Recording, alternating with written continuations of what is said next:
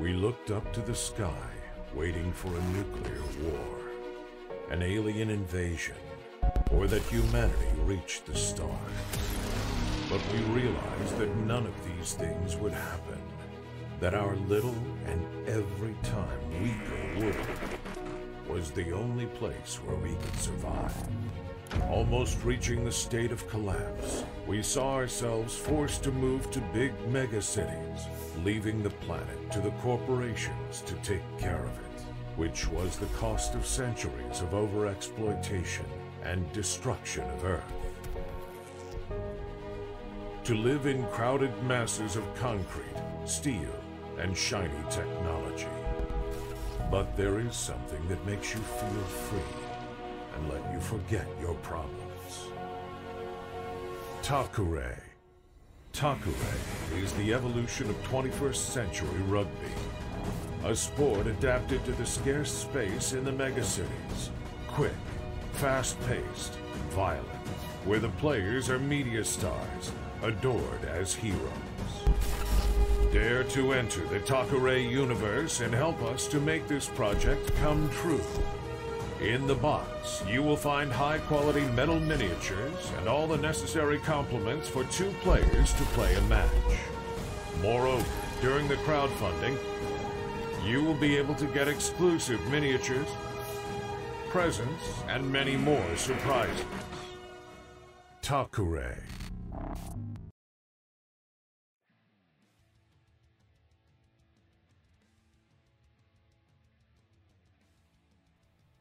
Vale. Hola, ¿qué tal? ¿Cómo estáis? Buenas, bienvenidos a Radio Crown City.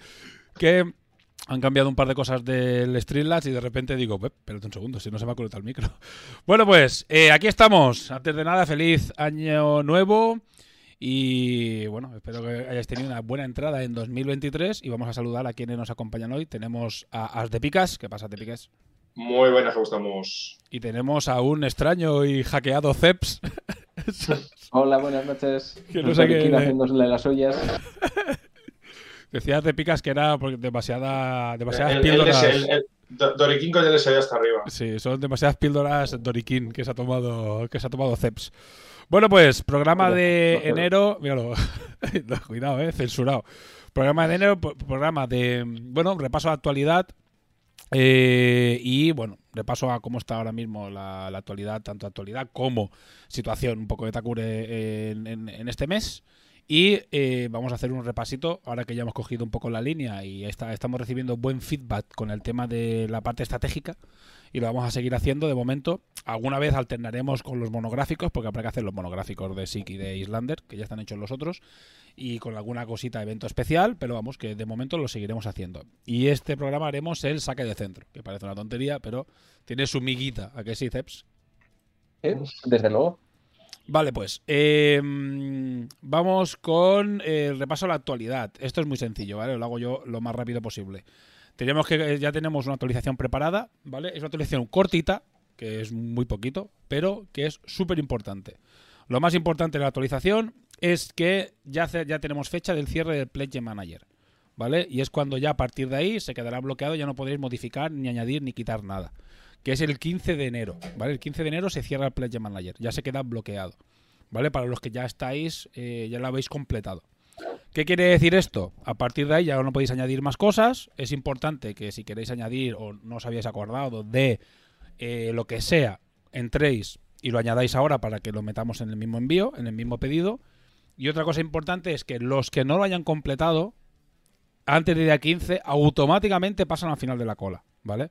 Porque nosotros sacaremos el listado, que hay cosas que hay que, hay que mandarle a los a los colaboradores, es decir, a los, eh, por ejemplo, a Laser Army o, o cosas que hay que encargar, hay que encargar. Y claro, si mm, esperamos a que esa gente, no podemos esperar más, más tiempo a que esta gente, a los que no lo hayan completado aún, lo completen. Porque entonces alargaríamos el plazo de todo el mundo. Con lo cual, automáticamente eso se va al final de la cola. Así que si no lo habéis completado, dadle caña y completadlo lo antes posible. Y otra cosa importante referente a esto es que una vez que se bloquea, ya no se puede modificar la dirección de envío. ¿Vale? Esto es un tema de, de- Es como Kickstarter. Una vez que cierras Kickstarter, ya no puedes modificar lo que veis en la imagen de Kickstarter, no se puede retocar. Pues aquí es lo mismo. Una vez que, que se bloquea, ya no podéis modificar la dirección de envío. Así que si la tenéis que modificar, hacerlo ya. Si os habéis mudado, si ah, preferís que os la manden a otro sitio porque ahora resulta que lo tiene mejor, que lo recoja no sé quién, no sé dónde, o en la empresa que sea, lo que sea. Ahora mismo es el... Aprovechad ahora para ir a eh, modificar la dirección de envío si la tenéis que modificar. Porque a partir del día 15 ya no podréis, ¿vale? Se quedan bloqueadas las direcciones de envío.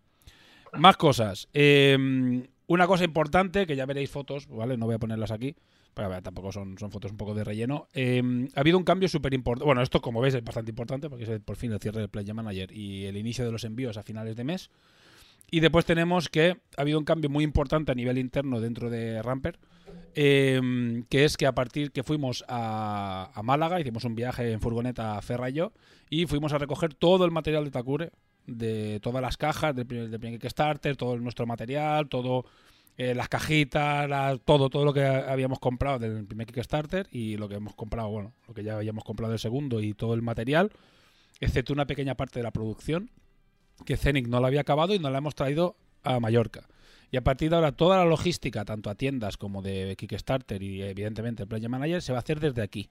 La haremos nosotros directamente, ¿vale? Eh, creemos que es la mejor manera. El primer Kickstarter se hizo de eh, se hizo, lo hizo a través de Zenith porque no sabíamos si, si esto iba a tener continuidad, si Ramper iba... Bueno, no existía ni Ramper en, aquel momento, imaginaos, y ahora pues ya hemos decidido, como vienen más Kickstarters y vienen más proyectos y estos siguientes proyectos los vamos a hacer ya nosotros, pues hemos decidido, ¿por qué no?, hacer ya los envíos del Pledge Manager y la gestión ya directamente nosotros para este Kickstarter.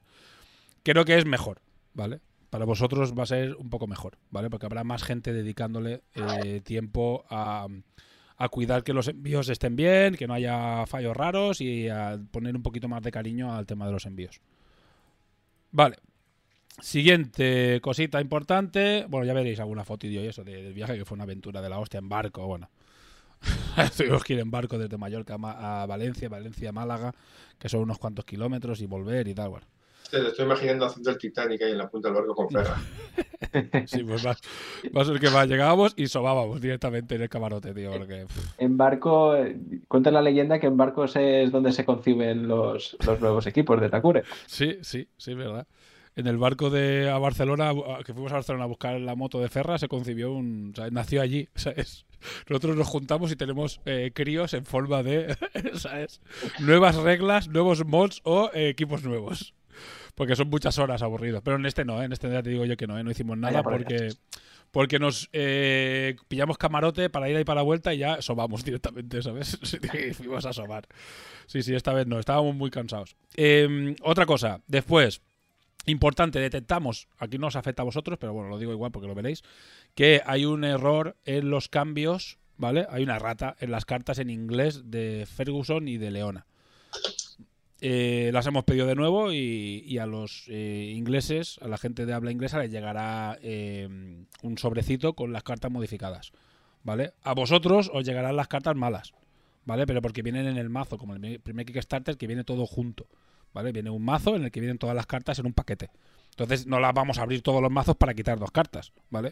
Simplemente que sepáis que eh, tampoco quiero que las queráis, las versiones en inglés eh, os van a venir sin decir, eh, son erróneas esas cartas. Las en inglés, las españolas están bien.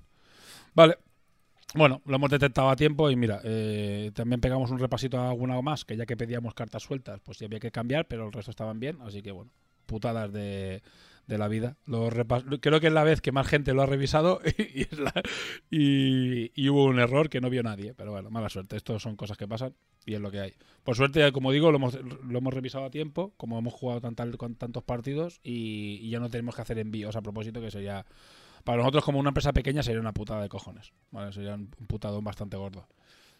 Eh, y ya está, del tema de la actualización, eh, hay esto y después veréis las camisetas nuevas, o sea, las que faltan por, por ver producidas, pero vamos, los diseños ya los habéis visto, ¿vale? Simplemente es que las tenemos producidas y las veréis, no he hecho fotos, ya la- las estarán en, en la actualización. Y poco más. De, de esto, poco más. Voy a poner el. Bueno, ha comentado en el chat de Pravadix y. mm, Ah, no, ya es de picas. Estabas aburrido. Bueno, venga, vamos con la liga. Vamos a repasar un poquito la liga. Eh, ¿Ardepicas has llegado a jugar algún partido al final o al final te ha pillado? Sí, sí, sí, sí. Ya- Tengo ya, he jugado uno en sustituyendo. ¿A, a quién sustituía yo? a Anijal, Sí. me parece que era, ¿no? Ani- An- Anjal, sí. Eh, pues, por sus razones personales no ha podido seguir en la liga, entonces yo esta liga no me apunté por el tema de la paternidad, me siento todavía un poquito descolocado y, y ahí asentándome, pero bueno, pude jugar el, el partido muy divertido, un jugador un poco novatillo todavía, así que necesitamos partida de, de Takure rápido, solo medio tiempo. Muy bien, aprovechamos nada más para explicar cosas, para enseñar algunos truquillos. Estuvimos además hablando del, del programa anterior, que le gustó el tema de, del, de que hiciéramos el tema de la, la- la parte táctica del programa, así que, que muy guay, muy guay, muy a gusto. ¿Y tú, Ceps? Tú ya has acabado, ¿no? Todos los partidos. Sí, sí, yo gané mi último partido, creo que fue contra el sustituto de Almos Happy, que es- lo siento mucho, pero no me acuerdo el nombre. Fue un partido intenso. ¿Qué le ha pasado al casi feliz? Eh, no lo sé, no, eh, se cayó al principio, al principio de la liga. Ha estado jugando. Ah, Yo jugué contra, yo jugué contra él la última jornada. O sea, la penúltima. ¿Con la tercera o la segunda? Ahora- puede ahora- ser que no ahora fuera- dudo, tío. Puede ser que me equivoque yo. No, puede ser que A te ver. equivoques. Voy a, voy a comprobarlo. A ver. eh, en la ronda, en la ronda, en el- la el- ronda 4, en la española.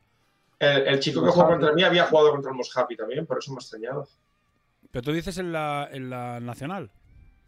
Sí, sí. No, hombre, técnicamente es Almo Happy. Que ganaste 3-2. Ay, Sí, no sí, era- y- pero no- ah, Pues no lo sabía. No sabía que había. Tongo, Tongo, que me Uh, quiten el. Pero que, que tongazo. Uh, aquí hay cosas raras, ¿eh? Uy, uy, uy, uy, uy, uy, ¿qué está ¿Qué has hecho con Happy? Yo te lo tienes encerrado ahí amordazado.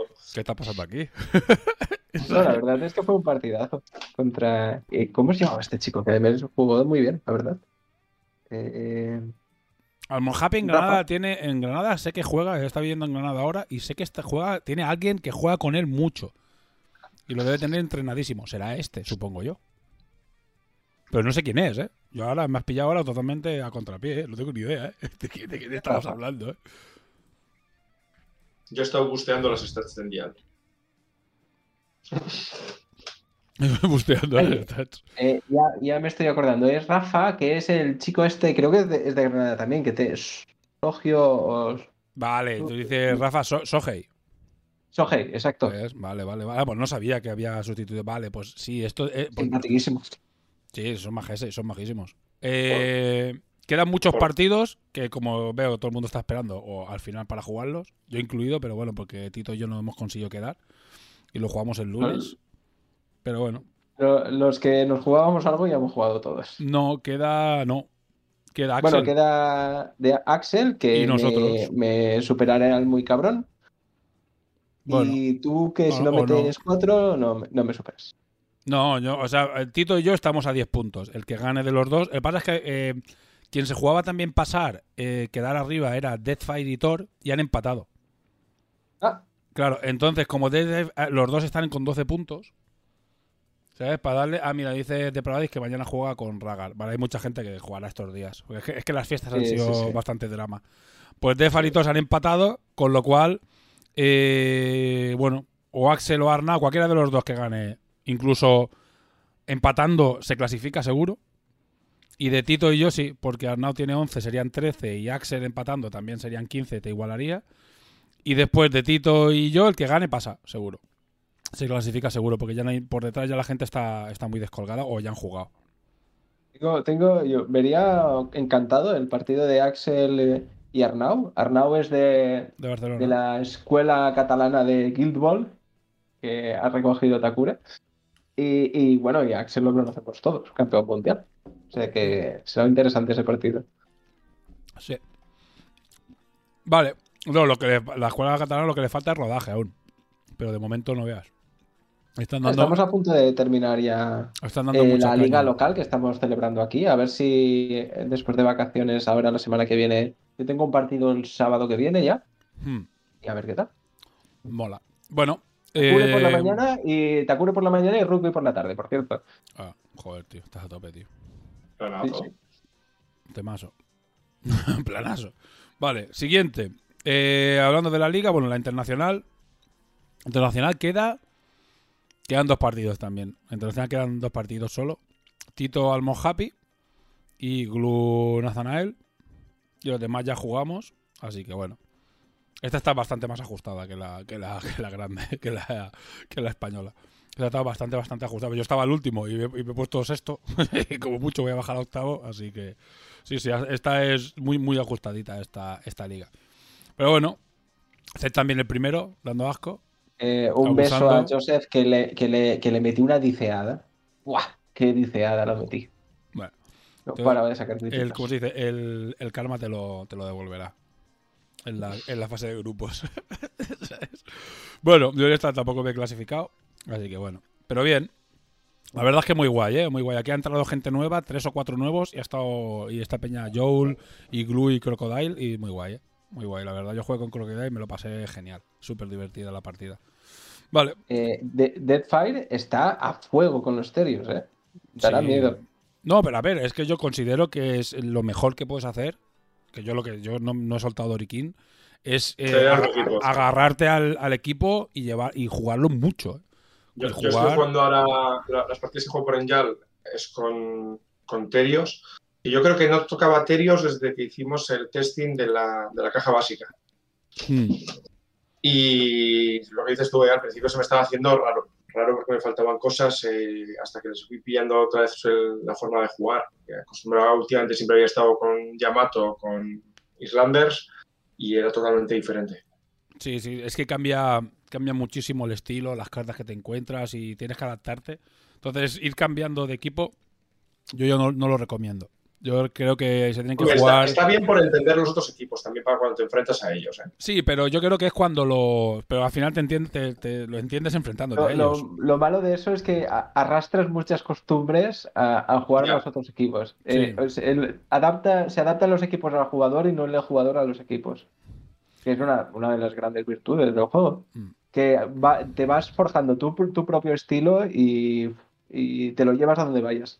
Sí, sí, sí, sí. se- se Yo, nota yo- mucho, yo además. como a- que ahora que estamos haciendo un poco también intro a novatos y gente, que cada vez hay más gente escuchando los programas y, y viéndolos, yo le diría a la gente que cojan un equipo que les guste y que lo...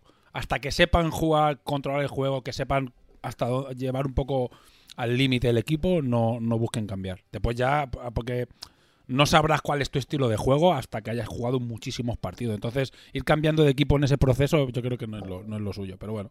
Cada uno después, a lo mejor lo que prefiere es primero buscar el equipo que le hace más gracia y después eh, em, perfeccionarlo.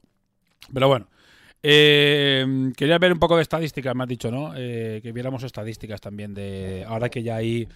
Ya se han hecho, ¿cuántos? 100 partidos, ¿no? Me has dicho que se habían hecho. 102, ¿no? 102. En otro partido podemos ver estadísticas. Vale, bueno, pues vamos a darle estadísticas. Estadísticas. Eh, no, esto no es. Bueno, espérate un segundo. Se me ha, me petado, me salen aquí todos los juegos del mundo. Vale, vale, perfecto. No sé por qué se me había salido de, de, de seleccionar Takure. Bueno, pues está, eh, a ver, estadística. Vale, perfecto. Tenemos eh, mira, ha cambiado el porcentaje de. Doriquins estaban últimos y, y han subido a, a la cuarta posición. Eh, tenemos el porcentaje de victorias eh, del 61%. Yo creo que esto aún es. Esto es- Sí, lo puedes a valorar a los seis meses o siete meses. Es que además hay que tener en cuenta que es solo una liga y te puede haber coincidido, por ejemplo, que varios de los jugadores top han llevado Islanders.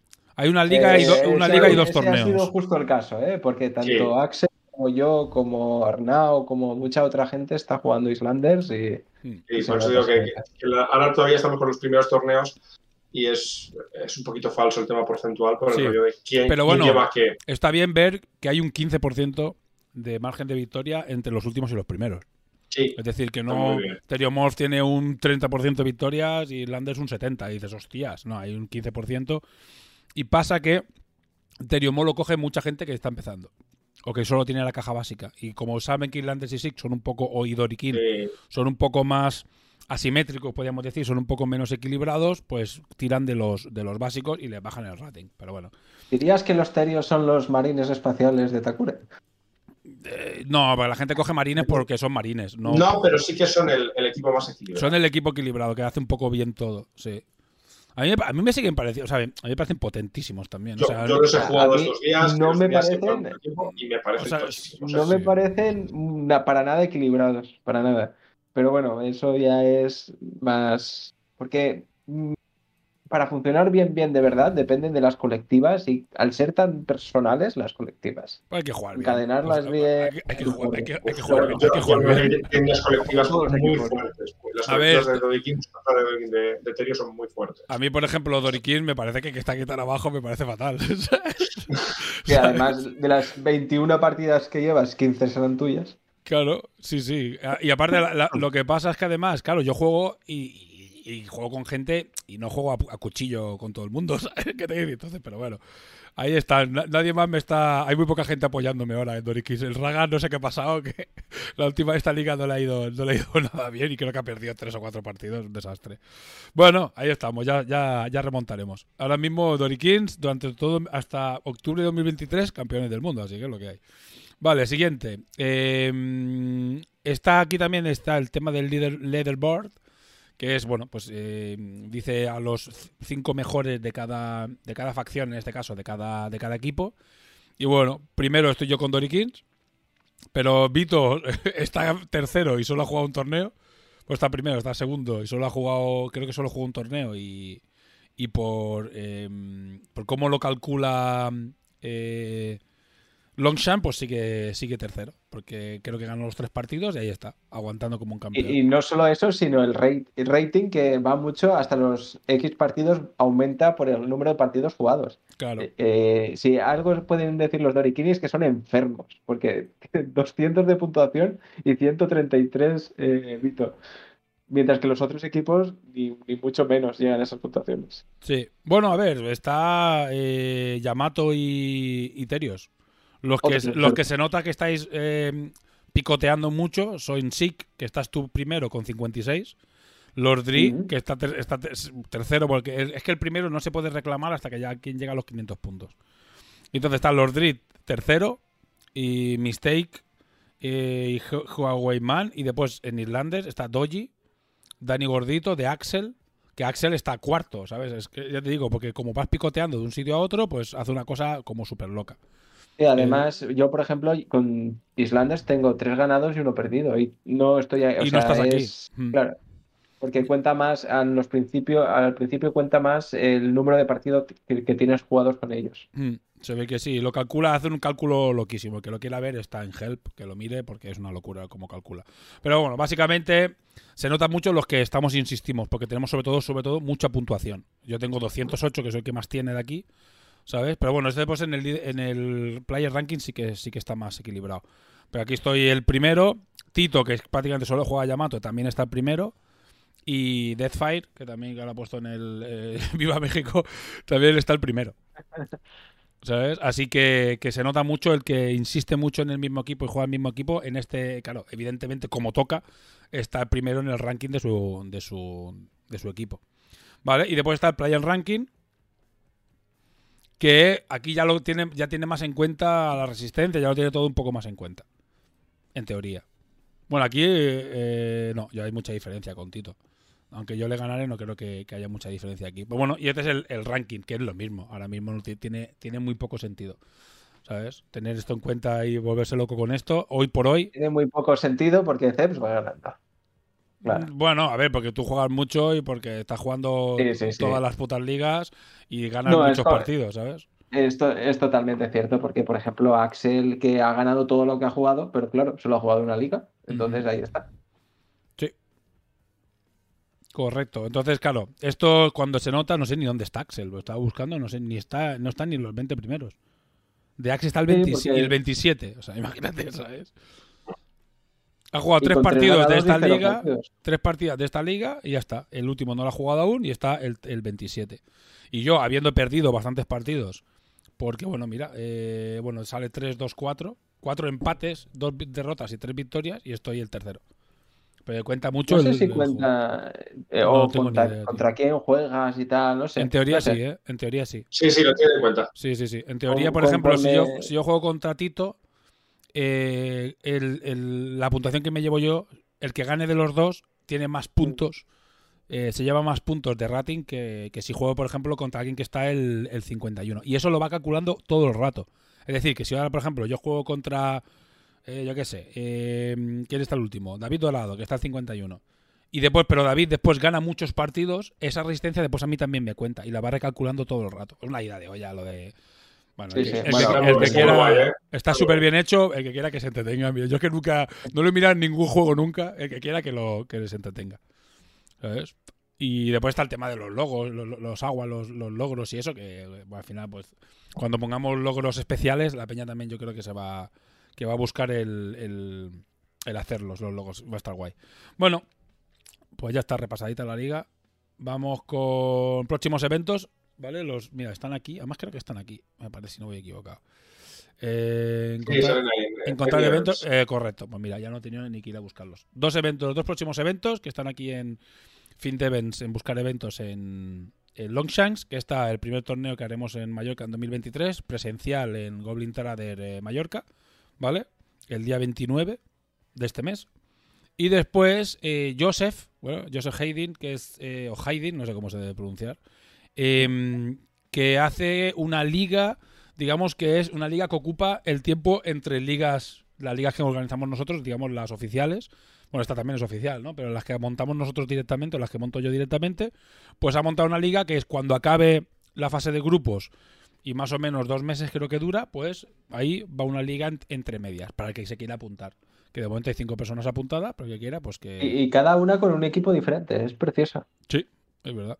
Bueno, pero aquí falta mucha gente por apuntarse, ¿eh? Se han apuntado los, los internacionales quemados. ¿Sabes? Yo he apuntado por el tema de practicar el inglés.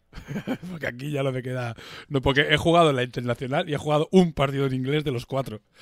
Es uno. Los demás me han tocado los españoles. Pero bueno, es lo que hay. Paciencia.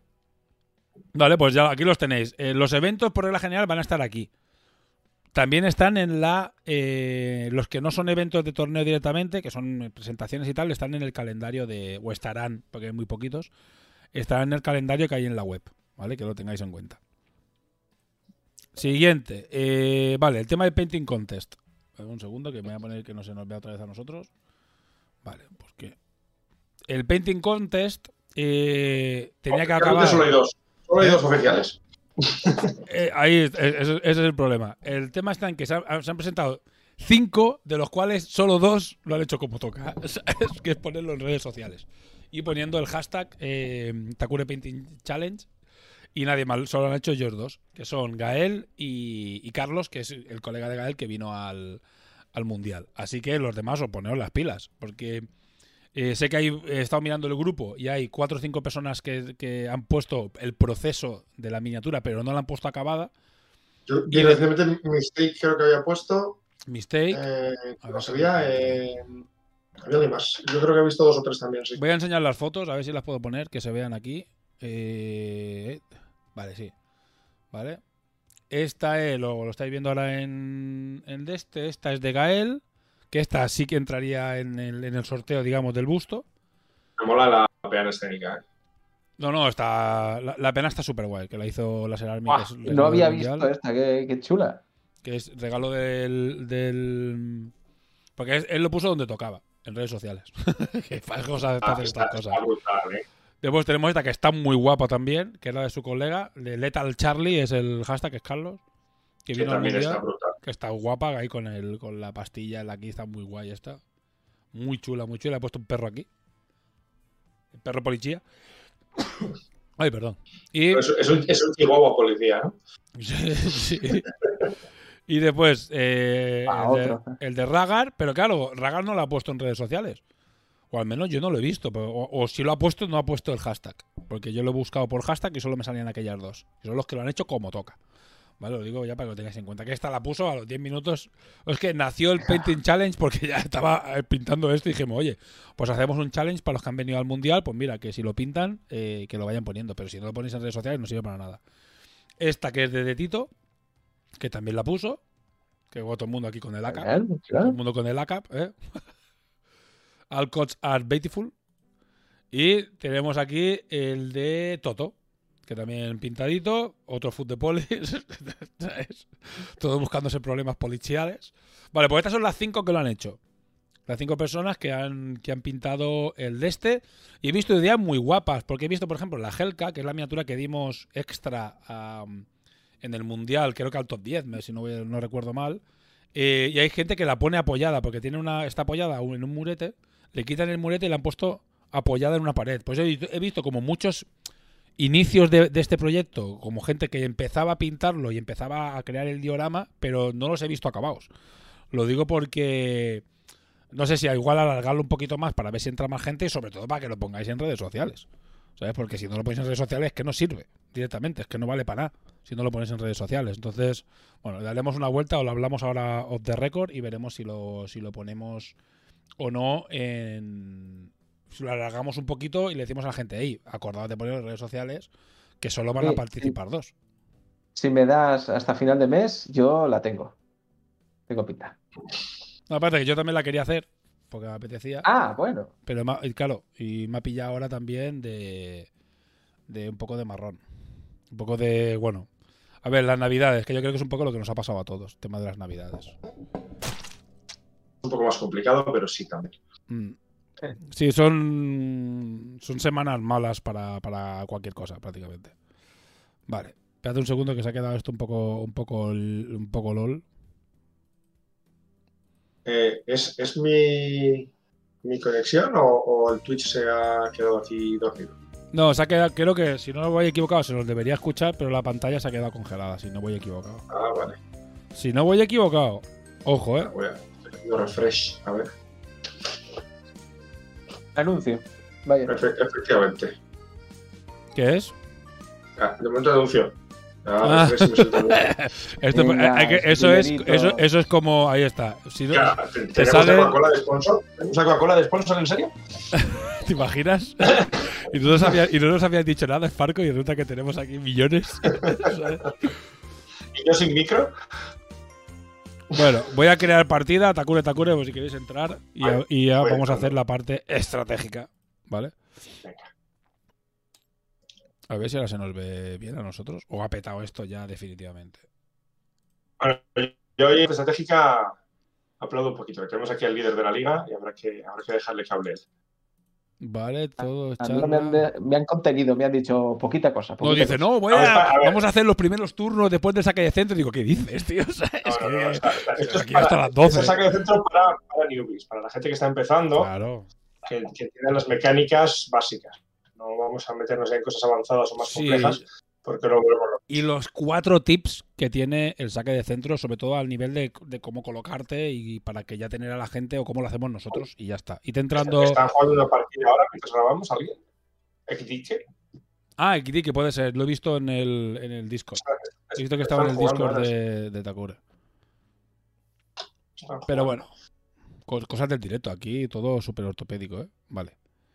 Todo charla. Eh, ¿cuál, ¿Cuál nos has dicho que era el password? Takure. Yo siempre las creo igual. Takure, Takure.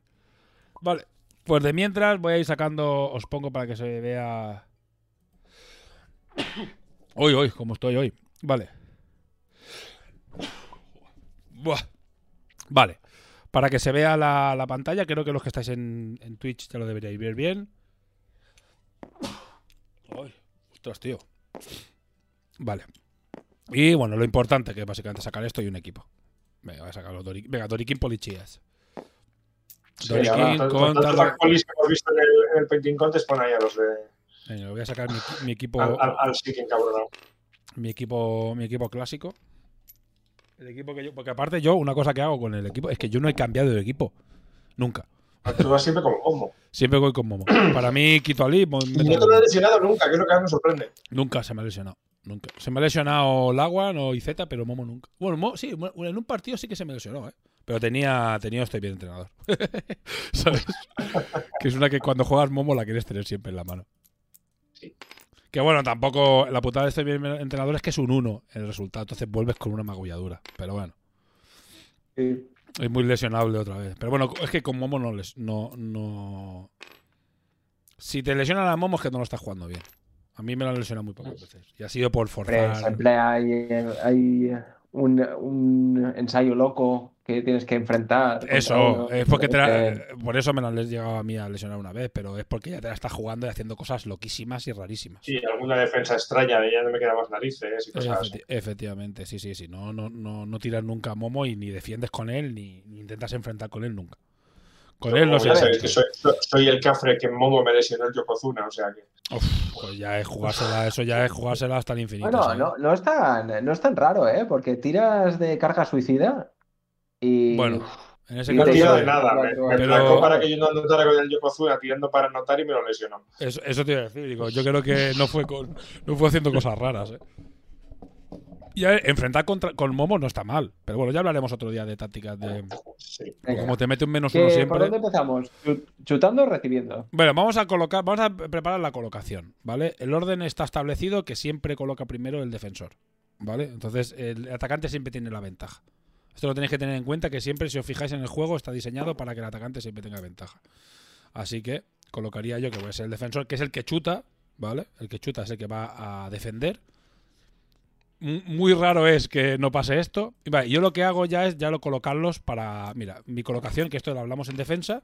Sí, lo hablamos el otro día. en el- Lo hablamos en este, defensa, que es básicamente eh, poner a alguien, Levantarte a la banda, los dos a la banda, Lawan, que es mi placadora máxima, o sea que placa lo increíble, lo que placa Lawan. y el rápido detrás. El Monger, en este caso Momo, el peor placador en el centro, y Z, que tienes una visión defensiva preparado para ponerse en segunda línea, ¿vale? Yo siempre, siempre chuto así, ¿vale? Remitimos al programa de defensa. Efectivamente. Pero bueno, aquí se aplica porque al final ya, ya, ya explicamos que la colocación era así siempre, pero bueno. Y ya, ya te colocas preparado para irte a, a defender. Vale, ahora eh, colocación de ataque. Yo soy un poco particular en esto. No, Bueno, igual no, es ¿no? lo más Explica tu técnica pero- y vamos, vamos viendo. Sí, vamos, vamos viendo variantes, porque hay muchas opciones y también depende del equipo y el rival. A mí, me- bueno, eh, para empezar, eh, hay varias defensas, eh, o sea, va- varios ataques. Normalmente la, la colocación más corriente es 2 y 2, no, no te equivocarás. Normalmente si quieres cogerla necesitas un jugador de 3 detrás, 3 y 2, o- pero 2 y 2 siempre hay una posición en que no, en que no vas a poder colocar el balón sin, sin opción de, de tirar. De- y después, bueno, por curiosidad, pajas mentales mías. eh, no hay ninguna opción. Bueno, eh, si colocas un solo jugador que mueve tres, eh, técnicamente puedes cogerla siempre en la primera activación, salvo si el campo es un poco extraño y el jugador coloca el balón un poco extraño. Entonces, conclusión, mejor no colocar un solo jugador detrás. Es mejor colocar siempre dos porque no os equivocaréis. Vale. eh, yo, ¿qué tipo de jugadores colocamos detrás? A mí, particularmente, me gusta colocar los jugadores ofensivos. El, el ala y el. Especialmente con SIG, porque el, el delantero mueve, eh, puede cogerla con el sin el menos dos. Pero también se aplica a otros equipos como Islanders, como Yamato. Contra, como, con Terios no, porque como dependen tanto de sus colectivas, eh, la salida que tienen es bastante más extraña. Pero, y con Dorikin, bueno, que lo digas Parco, que es el profesional. Pero para equipos estándar, tipo Yamato, que, que necesitan de, de este tipo de cosas, eh, yo suelo poner los jugadores de, eh, atacantes, por decirlo así, detrás. Vale, luego, luego matizaremos porque yo, por ejemplo, con Yamato pongo los defensores detrás. ¿Por qué se hace esto? Porque la patada se eh, va encaminada a, a que el fenómeno, y nos vamos, salimos un poco de la patada, pero el jugador que recoja el balón va a tener que soltarlo antes de la tercera activación, porque si no se fatigaría, ¿no?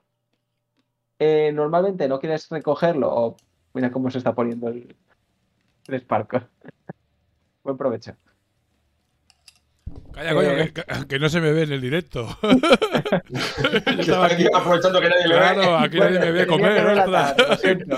Joder, este es, es que, te es que por algo te odiamos, ¿sabes? Vale, continuamos. Eh, el jugador que coja el balón va a tener que soltar la, eh, va a soltar, el- va a tener que soltar el balón en la tercera antes de la tercera activación.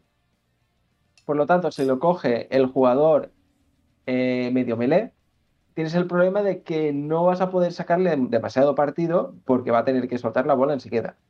Y por otra parte, si lo coge el zaguero, normalmente los jugadores que no tienen eh, eh, eh, jugadas, o sea, dados buenos en ataque, los sueles utilizar para quemarlos utilizando colectivas. Por lo tanto, a mí me gusta mucho jugar con los ofensivos detrás de manera en que los, después de las primeras dos activaciones los coloco en una posición defensiva y consigo pasar el balón o al medio melee para que juegue al pase como al zaguero para que juegue colectivas y si es posible eh, antes de, adelantar el jugador que tiene el melee eh, no cuesta nada gastar una activación en el jugador que no tiene el balón y moverlo bastante adelante porque esto es, mira, esto es un hecho que siempre se les olvida a los jugadores novatos el hecho de, adelantar el valor con la intención de, o sea, adelantar el jugador que no tiene el balón, que se queda detrás, que es algo que puedes hacer muy fácilmente. Y algunos jugadores se lo quedan, se, dejan aquí un jugador y lo tienen todo, todo el ataque. Y es una cosa muy fácil de corregir que con una activación, una vez coges el balón, lo avanzas 8, lo dejas aquí y ya participa del ataque para adelante. Sí, o, o, hay quien lo hace directamente con alguna colectiva, de mover a todos. Claro. Entonces, para mí ese es, eh, saliéndose de equipos más concretos, ese es mi ataque estándar. Yo voy a hacerte un, par de matices y, lo, comentamos. Yo, por ejemplo, el medio melee nunca jamás atrás. Porque es el jugador que quieres que tenga el balón cuando vas a empezar realmente a atacar. Entonces, no puede recoger el balón porque luego tiene que soltarlo. O sea, para no fatigarse, como estaba diciendo Ceps, y claro, si, ya lo tiene que soltar o, se tiene que fatigar para ello, ya no le está sacando el rendimiento a tu mejor jugador, digamos, de inicio de ataque. Entonces el medio melee siempre adelante, para que sea otro jugador el que recoja, entregue normalmente en mano o un pase cortito y ya el ataque de verdad, cuando vas a, intentar romper línea, ya lo hagas siempre con el medio melee, con el, con el balón normalmente. Luego, obviamente, el estilo de cada equipo que, puede variar ahí. Yo soy de poner en realidad al, a las, al ala también arriba yo prefiero poner abajo el, jugador defensivo por el hecho de que es el que no me importa quemar en ataque. Pero ahí sí que es un poquito más la, estilos de, equipo y estilos de jugador. Pero lo que sí que creo que hacemos todos es que el medio melee vaya adelante. Porque veo muchos novatos que ponen el medio melee atrás porque como tiene alto valor de control de balón, a ver si así lo coge al vuelo, no merece la pena. Por un más uno más dos en esa tirada, perder luego el medio melee en el ataque de verdad. Muy bien, vale. Pues yo lo que hago siempre, always, con todos los equipos es colocarlo así. ¿Vale? La recepción, ¿eh? Vamos a imaginar que tú. la recepción es eso. La recepción, ¿vale? Es el gordo delante y como en mi caso muy concreto, yo siempre juego con dos pasadores, siempre. Claro, como me gusta jugar, pues lo coloco así. Lo coloco porque ya en los puntos che que vas a poder llegar a recoger el balón siempre, ¿vale? Y este lo pongo en medio para que si tú me lo tiras aquí, como ya habéis dicho antes, me va bien que mm, Z no, normalmente no la va a coger del aire, la va a tener que coger del suelo. Y a veces falla, pero te interesa empezar siempre el ataque con Z porque te es un poco igual que se fatigue. Eso es. ¿Sabes? Yo porque no, lo uso, no lo uso como Ceps, que lo tira... Tengo una pregunta respecto a ese despliegue. Pero eso ya es tema de ataque, eso ya es otro tema. ¿Cómo, ¿Cómo te mueves si te tiran un balón adelantado para intentar el robo? Eh, estilo Yamato, por ejemplo, que tiene la carta que en turno uno pueden llegar a balón. Eh, pero es que el Aguan, el llega con dos pulgadas, aunque te lo pongan aquí, llega a, coger, a intentar cogerlo desde el aire. Y después va a moverse y la va a intentar coger. Ese, es un tema para después. ¿Cuándo tirar mm. balón adelantado? Es que. Cuando, eh, tienes prisa. En, mi, opinión, es sí. Es solo cuando quieres, en un equipo muy defensivo, o si la quieres tirar, por ejemplo, aquí y colocas, por ejemplo, al gorila, en este caso no, justamente no hay ninguna visión defensiva, y lo colocas aquí. Y es para y el otro te, ha hecho el tiro así, pero es que, si tú el otro ves que te coloca el, rápido, el que tiene visión defensiva en un lado, eh, esto yo lo pondría aquí, por ejemplo, para sí, tirar lo que viene. Sí, eh, además, que Yamato sí que lo hace mucho porque tienen la carta que les permite llegar en turno. No, y es y después está ese balón en mío de Terios, que es una, una eso, es una aberración. Claro, yo es que decía Yamato y no sé cuál dices. Pero claro. Yo, lo he eh, hecho, yo la, he hecho con Yamato. Te, lo tiran aquí. Te lo tiran aquí y llega. Porque hay menos de 9 pulgadas. O sea, es una aberración. Eh. Eh, yo suelo utilizarlo en dos ocasiones más. con, Yamato es, decías cómo es, es porque tienes un tío que mueve 5 directamente. Mm. Hay dos ocasiones más para mí en las que se puede utilizar ese chute adelantado que es, eh, primero, contra un equipo que depende mucho de las colectivas. Por ejemplo, Terios. Si Terios no le das tiempo a que el águila reciba el balón tranquila, para que juegue la jugada del águila, pues eso que has ganado. Igual, o, por ejemplo, Yamato. Yamato también depende mucho de las colectivas. Al no tener buenos atacantes, depende mucho del posicionamiento. Si lo vas acosando ya desde el principio, eh, ganas mucho. ¿Qué pasa? Que te tira un, un, eh, eh, un Yaido o una, o, directamente te, te, coge y te hace un ataque muy vertical. Dice, mira, me la juego porque tengo que tengo habilidad inhumana o tengo cualquier carta buena. y, claro, o, te sorprende con un pase profundo que se ha guardado para, la situación extraña. Sí, pero, eh, pero tampoco complicarse. Tú ya, claro, ya se la tiras aquí y ya el otro tiene que hacer un uno contra uno. Que sí, que es buscar un poco de enfrentar el uno contra uno. Efectivamente. Y sobre todo porque en estas situaciones el, el jugador de la banda opuesta eh, no el jugador atacante, igual que decíamos que antes que era muy vital eh, gastar una activación y adelantarlo, porque no cuesta nada, si lo tiras adelantado, seguramente el jugador rival, si no utiliza una colectiva, no podrá activarlo sin, sin exponer al jugador de valor. Mm. Entonces está muy bien para forzar esos ataques 3 contra 4, 1 contra 1, 2 contra 2 en una banda. Bueno, antes, ahora estoy dando cuenta que nos estamos yendo a una táctica como muy profunda, cuando eh, lo suyo sería igual explicar cómo, ah. funciona es el, el, saque de centro, la base. Es decir, una vez que se ha colocado. Que, venimos arriba, tío. es que no, nos venimos arriba con tácticas, pero bueno, vamos a hacer el, el repliegue. Tú ya te eh, me colocaría yo lo que hemos hecho antes, ¿vale? Vamos a hacer que más esto se hace en un segundo. Me coloco yo, que soy el que va a chutar. Ahí está. Vamos, no te portes mal, vamos. Momo últimamente me hace esto que me derrapa. Vale. Y una vez que se ha colocado el que va a ser el jugador atacante, pues yo cojo la plantilla, que vamos a hablar de la plantilla, porque se ha creado, voy a decirlo ya, porque ya llega un momento en el que ya me molesta. Eh, la plantilla correcta es la que viene en la caja y es la medida que tiene aquí. ¿Vale? Porque se ha creado una especie de aura de no sé qué, de que la plantilla que viene en la caja es incorrecta y no es incorrecta la plantilla que viene en la caja es la correcta, es la medida que nosotros pensamos que era la, que queremos. Es decir, no, no hay un error de imprenta. El error es en que cuando decidimos nosotros cambiar el tamaño de la plantilla, no se lo dijimos. o la de metacrilato, ¿no? La que salió mal. La de metacrilato salió con la medida antigua. Y claro, nosotros no hablamos con Dovich o se quedó sin comentárselo o lo que sea. Y Dovich, cuando hizo el primer pack, lo hizo con, el, con eso. Y como tardó mucho Kickstarter, se retrasó tal y cual, y ya había los, packs de Laser Army, Laser Army se basó en la medida de Dovich. Y lo que hicimos fue sacar una FAQ para que esa eh, para que esas eh, plantillas tuviesen eh, se pudieran utilizar. Y ahí tenéis cómo utilizar esas plantillas en las FAQs.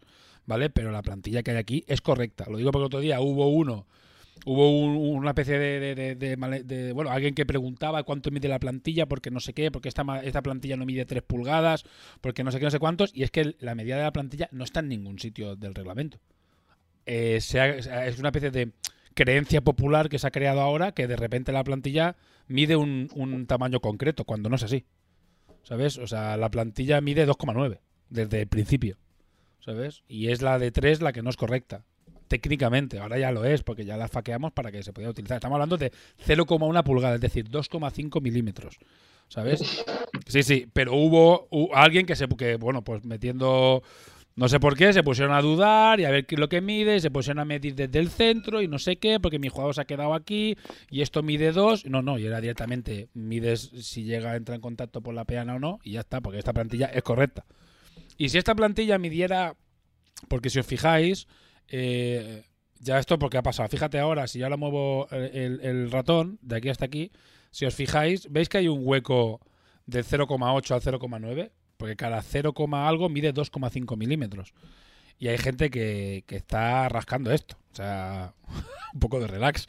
es decir, eh, vamos a, yo qué sé, a tomándolo con un poquito más de, tranquilidad. El, TTS es una grandísima herramienta, pero tiene sus limitaciones. Es. decir, eh, puede ser, por ejemplo, es que había un tema, un ejemplo concreto que me pasó el otro día. Sí, el, que te dije yo en su día, que puedes medir de una miniatura a otra miniatura una distancia. Y de la otra cambia. Que no llega y sin embargo si mueves la miniatura sí que llega. porque no siempre te mide de centro. Entonces, eh, por ejemplo, si tú mides aquí igual aquí, te marca, ¿ves cómo pone la, sale la línea si miráis de arriba en diagonal, no es recta? Marca 2,1 pulgadas, pero si yo muevo la miniatura, la levanto y muevo dos pulgadas, Pues igual mira, mira, un- 1,9 un- ya uno llega. con nueve ya ha llegado. Sí, sí. Eh, Ya Y ha después llegado. ha- hay más. eh, tiene el problema de lo que digo de los decimales. Que, que a lo mejor este movimiento serían 1,98 y si redondeara TTS serían 2. Pero claro, TTS no redondea. TT hasta que no llega a los dos chatos no marca el 2. Y eso pues es una cosa que, que, que- que pasa. Pero, pero es ya buscarle, para mí, eh, los tres pies al Muy, gato. muy milimétrico. Yo creo que Sí. tampoco te va a marcar mucha diferencia. eso, Me parece, bueno, es un poco. Ya los, que hemos jugado muy competitivo a X-Wing y a cualquier juego mm, que tenga un sistema de medición parecido a este, podríamos pues, decir, por ejemplo, X-Wing. Sí que, sí que yo he visto. ya es un tema de la de querer rascar. O El sea, rascado, sí. es un tema de rascar porque realmente. Yo qué sé, por ejemplo, es que tenía el ejemplo, lo tenía aquí, lo tenía preparado, pero ya me da un poco de pereza sacarlo. Es que yo tengo unas reglas de X-Wing, os doy un ejemplo. Yo tengo unas reglas de X-Wing que gané porque que llegué a una final de un regional. Y te daban unas reglas de X-Wing que son oficiales, ¿vale? Esas reglas son oficiales. Pues esas reglas son más largas que las de cartón. Claro, ¿qué pasaba? Si yo tenía esas reglas, podía. Ah, Te, has ganado el que tus reglas miran más. Claro, yo, claro, entonces, el, claro, no- en ningún sitio ponía que no se pudieran usar o que eh, hab- había ni, claro, y a mí alguien me decía algo le decía, "Per- perdona, esto es oficial, esto me lo ha dado Fantasy Flight, entonces, si yo tengo un milímetro y medio más, eh, pero qué pasa cuando juegas de buen rollo y dices, bueno, pues vamos a, mira, para cuando haya, si hay una duda, usamos la oficial, usamos la que viene en la caja para que no haya peleas y ya está. Entonces, si alguien tiene una duda con eso es porque porque está rascando. Vale. Eh, pues aclarado esto, Una, seguimos. Dime. una cosa que se me ocurre ahora cuando me estaba estoqueando los minis, eh, posición de esta gente para que llegue al balón. Normalmente, si te pones entre las lucecitas, llegas. Sí, es el Mm. cálculo que solemos hacer todos, ¿eh? Pisar Mm. justo la lucecita. Lo que he hecho Sí. yo también, sí. Eh, ¿qué pasa? Eh, igual que Sparco me ha tocado la mini- si, si mueve 3, te puedes permitir colocarla una pulgada más hacia el centro para que pueda llegar a coger la balón, al balón si lo, si lo chutan en el centro. Mm. Sí, A ver, aquí lo, aquí lo que haces, aquí el, a quién chutarle es también importante. Por eso iba pre- prefería volver un poco a ir al paso a paso. Una vez que está colocado, tú eh, es el entrenador el que coloca el, el de este. Aún, no se, aún técnicamente no se sabe quién chuta. ¿Vale? Y entonces aquí es las opciones lo que contaba. eh, yo lo que hago normalmente es tirarle a, por ejemplo, en este caso que está Claudine delante, aquí no se lo voy a tirar porque ya se lo pongo demasiado fácil. A no ser que vaya a presionar muchísimo, que yo no lo hago nunca. Pero en este caso es tienes que ponérsela a quien te interesa que se pueda fatigar. ¿Por qué? O que no Porque esté en si, la primera jugada. porque si, o que te interesa que no esté en la jugada, en la última jugada, o que pueda llegar Yo si fatigado. puedo se lo doy al medio melee. Si el medio melee no está en punta, yo se lo doy al medio melee siempre. Yo siempre, yo se la suelo dar, o sea, al, al defensor nunca, porque es quien al otro normalmente le da igual que se fatigue. Y entonces le viene muy bien cogerla con el defensor y, y que el defensor Que- acaba, esto acaba es con. curioso porque el, jugador novato siempre se la tira al defensor porque tiene peor Porque es, control de pe- balón. porque es peor. En este caso todos son buenos cogiendo balón, pero aquí, aquí en este caso muy concreto a MK no se la vas a tirar porque la va a coger- tiene muchas posibilidades, más posibilidades que el De resto todas formas, de cogerla en eh, el los aire. delanteros su- suelen tener un control de balón decente Sí. y no son malos No receptores. son, de no, son, no son malos receptores, pero claro, MK no tiene el menos dos, con lo cual encima No, es la claro. hostia. ¿sabes? Yo se la tiraría en este caso siempre a Mayor. Porque, ¿Por qué? Porque si Mayor no la coge en el suelo, si la coge en el aire es igual. Pero si después saca el típico 12, que pasa, ¿vale? Cogiéndola, ya prácticamente está fatigada. Porque va, va- porque después, una vez que tenga el balón, ya tendrá dos activaciones. Y la tercera no vas a ir a recoger el balón con nadie, ya vas a utilizar el mayor y ya te la has fatigado. Entonces yo juego la carta de a ver si tengo suerte y no la coge a la primera y entonces ya tengo un jugador eliminado. Eliminado no, tengo un jugador ya Sí, fatigado. O sea, entonces tener fatigada mayor en el primer ataque, pff, o sea, en- en- a mayor o al, en este caso a cualquier ala, o sea, sea Guepardo, sea quien sea. Tenerlo ya fatigado desde el primer minuto es cojonudo. ¿Sabes? Porque ya es un peligro, es alguien bastante peligroso que ya está cansado. Así que yo, Yo creo que gusta juego intentar fatigar al, al medio melee por si no me gusta que me, que me hagan cambios de banda y así. Pero, pero bueno, sí. Es, es- al final es fatigar a un jugador que no quieres que ataque. Sí, yo es que medio melee, por regla general, tiene, como tiene más posibilidades de cogerla y puede hacerte eso de un pase largo y con dos dados antes de fatigarse, pero bueno. Sí que es verdad que, yo sí me la juego, me la, me la suelo jugar con, los con los No, pero yo aunque dé el pase, porque si el medio melee da el pase, perfecto. Pues ya empiezas el ataque con el balón de un jugador que no es el medio En otros, eh. También. Sí. O sea, yo lo que no quiero es que el ataque inicie con un medio melee con el balón, porque eso es la situación ideal de ataque. Vale, pues una vez colocado, por ejemplo, yo, yo lo tiraré aquí, no sé si tienes algo que decir referente a eso. bueno. No, nada, empezamos con los movimientos defensivos. Vale. Lo, de siempre, acordaos de dejar una pulgada por todas las esquinas, básicamente. de los bordes. Muchas veces incluso se puede, se, se puede decir, colocas el balón y después la plantilla. Y Es después la muchas veces plantilla. mucho más Vale, fácil. no lo- bueno, otra cosa muy básica, no lo hemos dicho, pero alguien que está viendo esto ya es suficientemente básico, es que en la defensa, o sea, el jugador que chuta eh, se coloca en contacto sin sobrepasar la línea, como os he colocado yo, y yo el chute solo lo puedo hacer en la parte negra, es decir, el- la plantilla tiene que estar entre estas cuatro líneas, ¿vale? Y a, y a una pulgada de Y a una pulgada de los bordes. Pero el, def- el- el jugador atacante, el receptor, sí puede colocarse aquí si quiere. ¿Vale? No fuera de su, de su media me- de su medio campo, pero sí puede colocarse tocando lo, lo blanco, podemos decir. Este, el sitio entre la, li- la línea central y la de 10. Vale. Pues una vez que ya he marcado esto, ahora se hace el balón está en el aire. Es decir, antes de la tirada de balón, pues ya se puede colocar. ¿Cuánto? El segundo movimiento. No es un movimiento defensivo. No cuentan las habilidades. Pero nos movemos todos, ¿vale? En este caso, pues nos Sí. moveremos así. Sí, importante decirlo porque el- los jugadores con visión defensiva No solo se mueven entre dos. Como en este caso Z. que Es que el único que tiene visión Ya. defensiva aquí. Aquí, esta es una configuración bastante particular mía con, con el... Suelo poner el zaguero detrás y el medio melee delante y puedo elegir tirar a un lado, a uno o al otro, depende de lo que quiera. Por Yo- Yo, ejemplo, yo creo que es un, un despliegue bastante inteligente en general. Poner el medio melee adelante para que vaya a iniciar la jugada y que puedas elegir por qué lado. sí, Claro. en este caso, no sé si me interesa que lo reciba primero el medio meleo o que lo reciba primero el, el zaguero para Yo- hacer una colectiva. Yo creo que eso dependerá del, del si presiona o no la defensa. A mí me hace gracia Sí, porque, es- claro, es que vosotros jugáis con uno. ¿Sabes? Claro, entonces, entonces digo, ¿yo por qué no coloco así? Claro, es que yo juego con dos. Entonces nunca. Con dos medio melee, no, con, dos- con dos pasadores precisos. Siendo Doriquín, eh, lo que haría es intentar jugar con Claudine porque seguramente le, gana- le podría ganar una enfrentada a estos tíos en el pase. Y ya está. eh, Vale, de la cosa mega importante de la muerte, que creo que es importantísimo, es nunca ir con más de un jugador a recoger el balón. No, Porque es muy, muy, muy clásico, que yo lo he visto muchas veces, que tiras el balón aquí, ¿vale? O tiras el balón y este jugador se va, en este caso tres, y se va para allá. Esto no hay que hacerlo nunca. ¿Vale? Siempre va uno, y si la mayor la lía y saca 3-12 cogiendo el balón, pues mala suerte. Después, al salir del. Cuando acabe el partido, se, se, ¿sabes? Yo qué sé, se le tira al río. Pero no, no vayáis con dos, porque entonces sí que. eh, A no, a no ser que ya queráis eh, hacer un timing eh, brutal, o algún, pero nunca vayáis. Y es una cosa que lo- la gente que empieza siempre hace, que es ir con varios jugadores a recoger un balón. Nunca se hace eso. Vale. Pues ya está. Y ahora, una es vez. cierto que, Mm.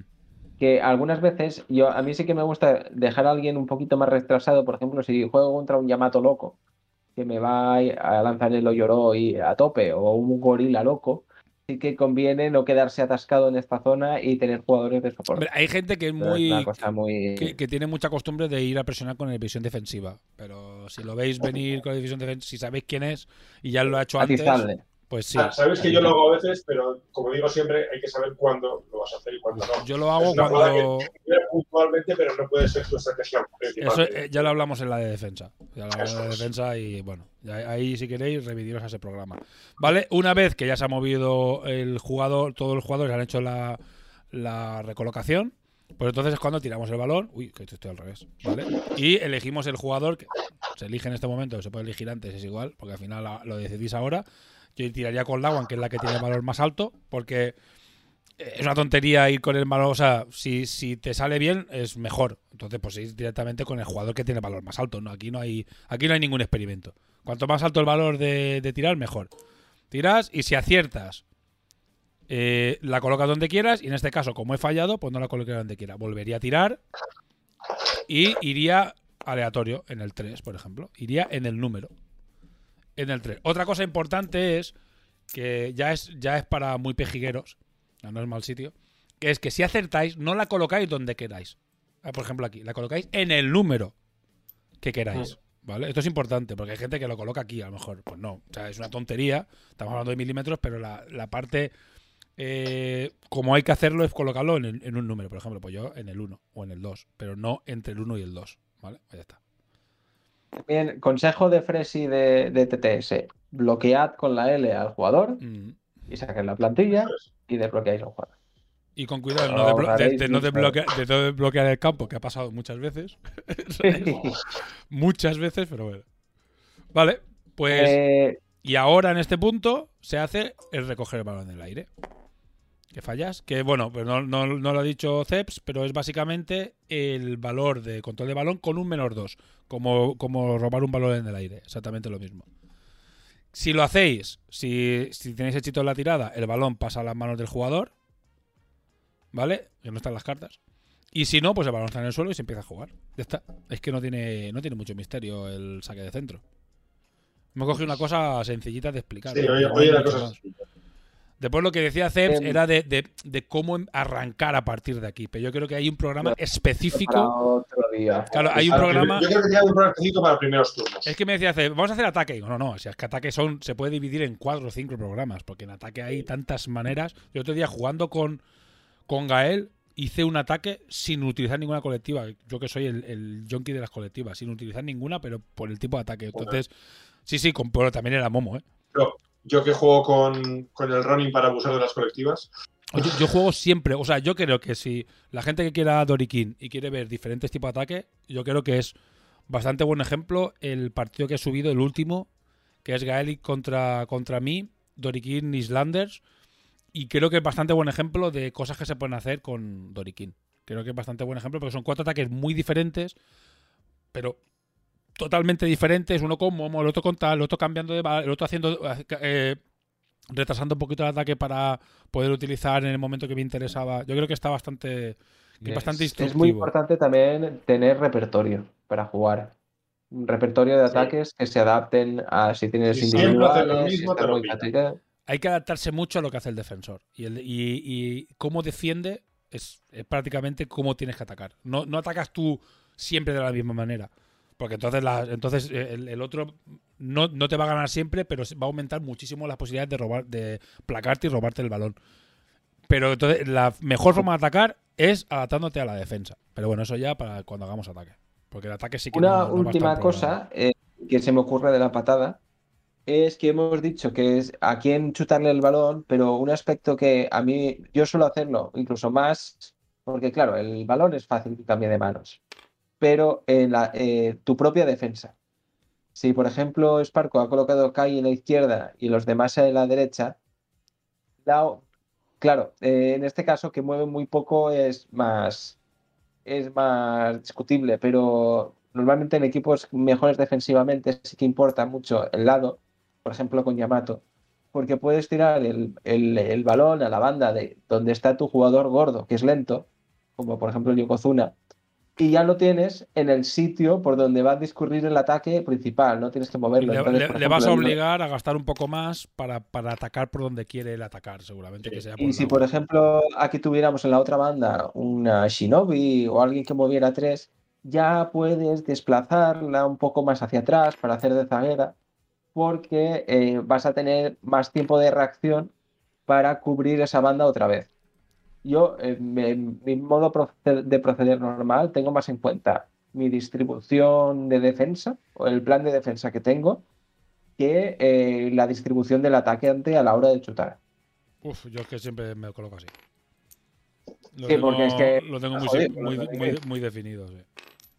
También es porque tengo un zaguero claro y con visión defensiva. Claro que en el primer, en el primera la primera defensa haga lo que hagas, el balón está aquí y va, y va a recoger la mayor y normalmente muevo estos así, ya me coloco en la línea y Z se va a poner aquí. El perpendicular al balón, pero eso ya es defensa. eso ya lo aplicamos en defensa. Pero bueno, a- aquí está. el Ya es que a mí no se me ocurre mucho más del saque de centro, porque en realidad es aprovecha para colocar la defensa en ataque. O sea, si tú chutas, intenta, bueno, pues ser un poco inteligente y buscar eso, o fatigar a un jugador, o que lo coja jugador torpe, o depende mucho de cómo esté el tiempo, de cómo vaya el partido, a quién te interesa chutar. No es chutar por chutar. Aquí hay más, como habéis visto, bastante más estrategia de lo que toca. Sobre todo es que no podemos contarlo todo. Si el partido va muy apurado, pues intenta que- buscar un hueco donde no llegue, para que pierda tiempo, entonces ya no la pueda coger en el aire, no tenga ni la opción. Entonces ahí el chutar es súper importante. ¿A quién y dónde chutas? Es súper importante. Y, por y otra cosa es, los jugadores de Takures son, es difícil y somos jugadores de costumbres. El, atacante siempre va a, seguir haciendo lo que eso se nota hmm. muchísimo en, en con Terios. Los Terios, si no salen con una jugada del águila, y le, pasó en la final a, este, a, a, Thor, eh, que sus ataques estaban bastante telegrafiados y después cuando veía que, Axel no había picado en, esa jugada, ya se veía un poquito más forzando la maquinaria. Hmm. Ya sin saber eh, exactamente que sin ir fluido. Si lo mismo, si, si tenéis una patada y, sabéis que, un, que ya es el segundo ataque, tercer ataque, que vuestro rival ya tiene querencias a hacer ciertas cosas, o, le cambiáis la patada porque, eh, porque no os gusta que haga eso, o la mantenéis porque más o menos va, ya sabéis qué va a hacer. Por ejemplo, una patada adelantada cuando ya no le quedan individuales y sabéis que tenéis defensa rápida y golpe brutal y podéis eh, sacarles un uno contra uno en la banda. Eh, probad cosas, eh, ser flexibles. Yo, tengo una pregunta para vosotros respecto al saque de inicio. Si ganáis la tirada, ¿siempre recibís? No. depende de muchas cosas. Por ejemplo, con Depende equipo, sobre todo el equipo que, siempre, Islanders siempre va a intentar, o sea, no te va a molestar irte empatado o perdiendo en la primera parte para tirar más dados de jaca. Eh, siempre, a mí también me gusta mucho eh, no dejar que el rival, por ejemplo, si el rival, si, si tiene un poquito de menos nivel que yo, bueno, lo supongo, o, quiero jugar con eso, quiero, quiero testearlo primero, ver cómo ataca, ver si gasta muchas fatigas, porque después Yo alguna vez he preferido defender primero por el hecho de que si creo que tiene un equipo de estos que igual no, es tan potente en ataque o la me ha sacado una alineación que yo creo que está pensada más defensiva, como contra un Yamato que me salga sin, sin Kyudoka y cosas así, igual le dejo atacar primero para que luego defienda fatigado. Totalmente. Y después, eh, si puedes hacer una defensa muy agresiva, en la que, en la que gaste pocos turnos, y le fuerces en uno, pues le dejes un uno contra uno más o menos fácil, pero diga, uy, ¿y si me juego aquí el golpe brutal? Porque si el defensor tiene, y sobre todo los primeros, la, primera defensa, la haces cargadita, cargadita de cartas individuales, si tienes una buena defensa y le robas el balón, es un partido muy de cara, muy de cara. Entonces, a mí esa defensa agresiva de turno uno para sacar recursos y para pinchar al rival y testearlo, a mí, a mí me gusta mucho defensor agresivo, la primera. Depende de la mano también y del equipo con claro, Claro, por supuesto. Si tienes una mano ultra defensiva, claro, te interesa quemarla, entonces te interesa defender. Y te interesa hacer más defensas y para hacer más defensas tienes que recibir tú, tienes que chutar tú. Yo depende, yo con Dorikin normalmente con la idiosincrasia del equipo es, no, no, no, si puedo elegir, taco yo primero. Porque es un equipo, es un equipo que a la larga, cuando sufres al final del partido, donde lo está pasando mal, fatigas, lesiones, y empiezas a ir con mucho cuidado por su, por la, pocas, el poco teceo que tienen, es cuando un equipo que te interesa marcar muy rápido y, y después timear.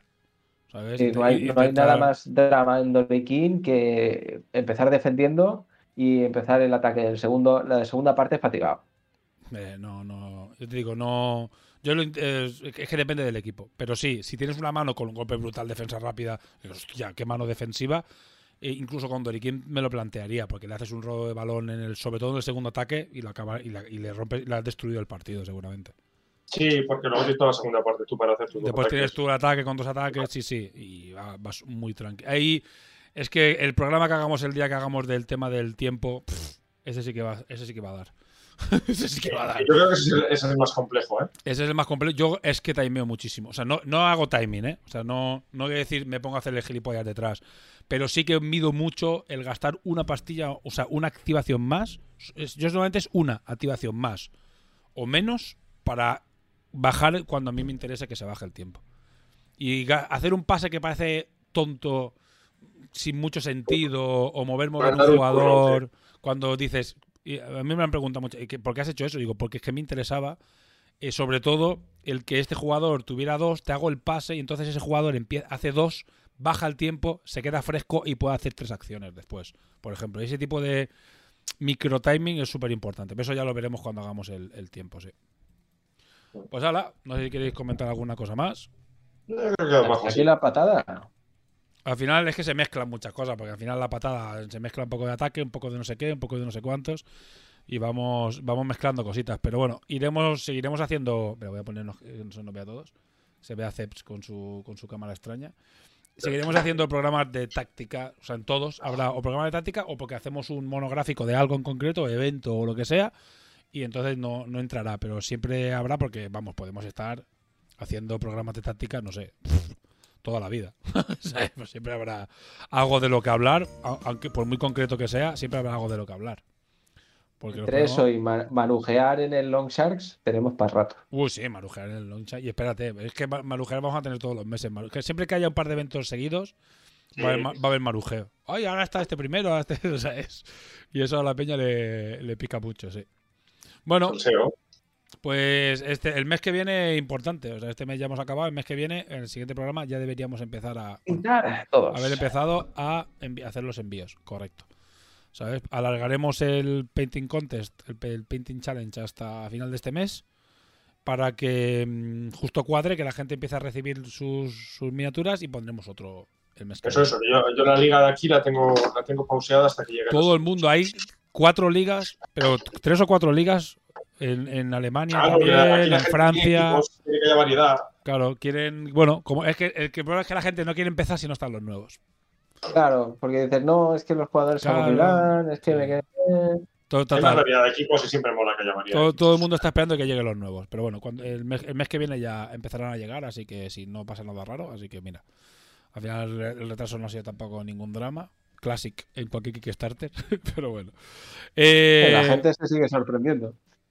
Sí, yo me parece. Yo creo que. no- el- Más en los tiempos que corren, ¿eh? Sí, yo, eh, sí, aparte eh, fue un problema de, bueno, lo típico, acumulación de pequeños pequeños problemas, pequeños problemas, pequeños problemas y el tema de, de- de la silicona de los, de los moldes, que ya fue el remate y a partir de ahí fue una decisión más nuestra, eh, que dijimos, vamos a, no podemos ponernos a mandar justo antes de, de Navidad, así que ya le dije a Ceni, tómatelo con tranquilidad, aseguraos de que salgan bien las mini, de que, se, de que esté todo bien, de que de que no tengamos quejas con, con- la producción y, ya está. Y se la toman con más tranquilidad para que salieran lo mejor posibles.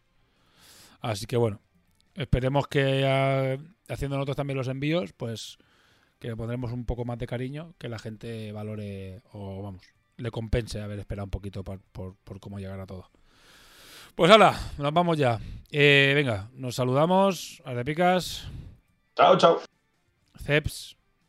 Encantado de estar aquí. Y de quien nos habla Esparco. Nos vemos en el próximo programa y la semana que viene en el programa de Hora Crítica. Y recordad que ahora tenemos un montón de programas eh, satélite. Ahora hay, eh, Crítica está compuesto de un montón de programas de todo tipo. Pero bueno, eh, para los Takures este es el importante y la semana que viene el general, que es el de charla y el de desbarre y el de más actualidad genérica, que es la semana que viene, que es el de Hora Crítica. Vale, pues nos vemos. Hasta luego.